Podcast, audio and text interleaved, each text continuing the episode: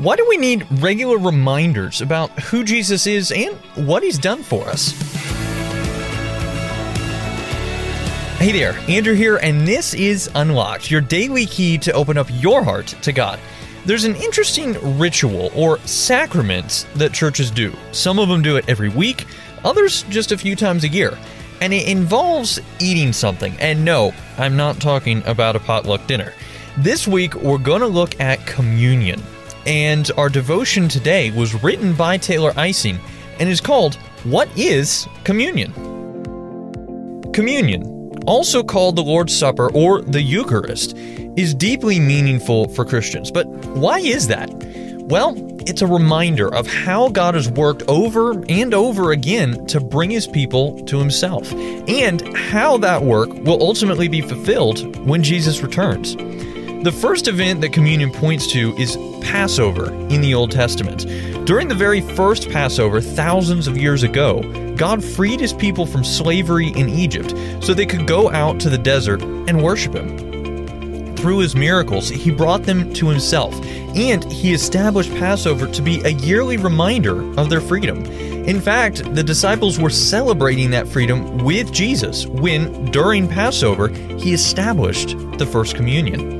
Much like Passover, communion reminds us of the freedom and forgiveness we have in Jesus. It points us back to that day Jesus took our sins upon himself, was crucified on the cross to satisfy God's just wrath against us, and rose from the dead, securing our resurrection when he returns.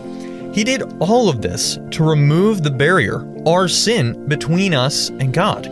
Communion reminds us and proclaims that we are no longer defined by our sins. We are defined by Jesus, our Savior, who has forgiven us. And because of that identity in Him, we get to dwell with God forever. Right now, as believers, Jesus is with us through the power of the Holy Spirit. He reigns on the throne in heaven, but His kingdom is not yet here in its fullness. When we take communion, we look forward to that day when Christ will return to resurrect his people from the dead and be reunited in perfect relationship with him. We anticipate the day when we will sit around the table with him, feasting at the marriage supper of the Lamb, as it's called in Revelation, fully enjoying the presence of God and each other for all of eternity. And that, my friends, is true communion. So let's talk about this. What questions are going through your mind right now? Why do we need regular reminders about who Jesus is and what he's done for us? What happens when we forget these truths?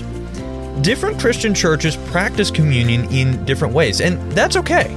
Do you have questions about why your church practices communion the way it does? Who can you talk to about those questions? Now, as we read in Acts chapter 2, verse 46, they worshiped together at the temple each day, met in homes for the Lord's Supper, and shared their meals with great joy and generosity. Now, I'd encourage you to read Exodus chapter 12, verse 17, 1 Corinthians chapter 11, verses 23 through 26, and Revelation chapter 19, verses 6 through 9 to help keep God's Word alive in your life. Unlocked is a service of Keys for Kids Ministries. How would you like to write for Unlocked just like Taylor did for our devotion here today? If you're interested, check out the writer's guidelines at unlocked.org. Now, be sure to come back tomorrow as Emily talks about loving pumpkin. But until then, I'm Andrew, encouraging you to live life unlocked, opening the door to God in your life.